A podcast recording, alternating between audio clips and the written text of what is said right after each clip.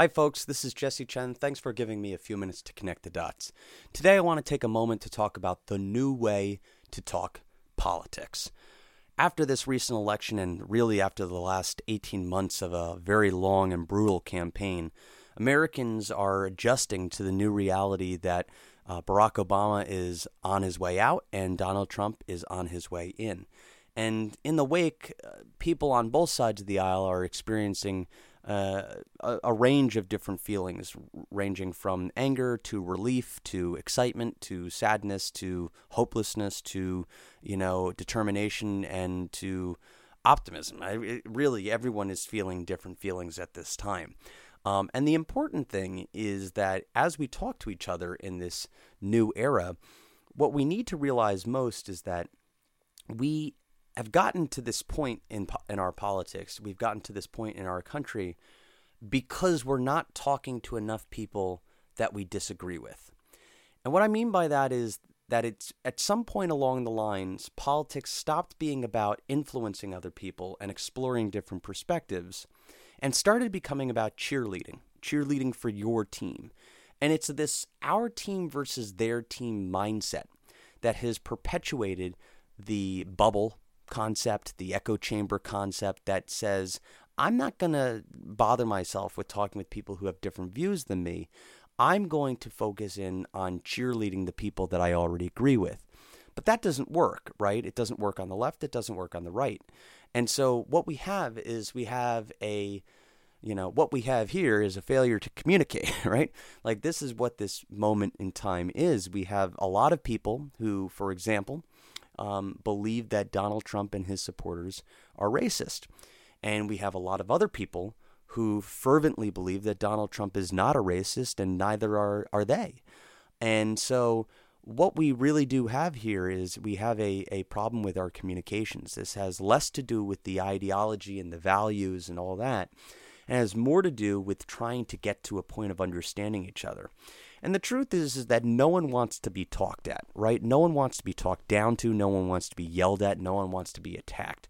People want to be heard.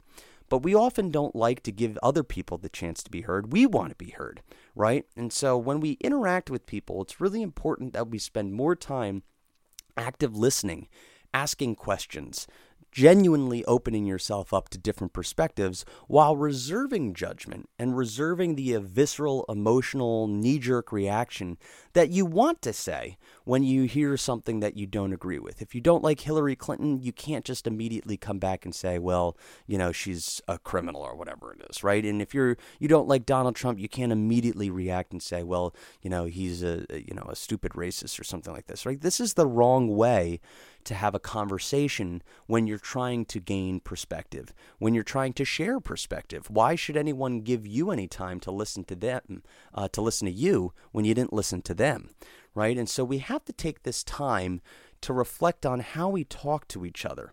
And we really need to communicate to each other differently and commit to this uh, new, um, well, renewed style of communication in order for ourselves to get past the point that we're at right now. Right now, we're in this endless little loop of you know incremental change and and and our team versus their team politics where we take sides and we don't really make any real progress. We haven't really been making any real progress as a country for a long time now, right? And it's not a Democratic or Republican issue. It's a it's an American issue.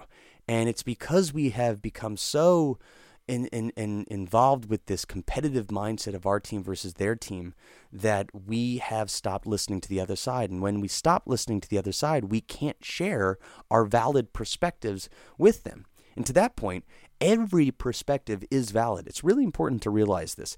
Even someone who is you know, racist, you don't necessarily need to agree with their perspective, but the, a perspective itself is a non-human concept, right? It's a, it is a an entity that can be written down. It is a valid thing. Someone says it, someone thinks it, so therefore it is valid and needs to be incorporated. Now, whether or not it's built on the right values or the right uh, uh, on the right information or the right facts or whatever, um, that's a totally different thing altogether.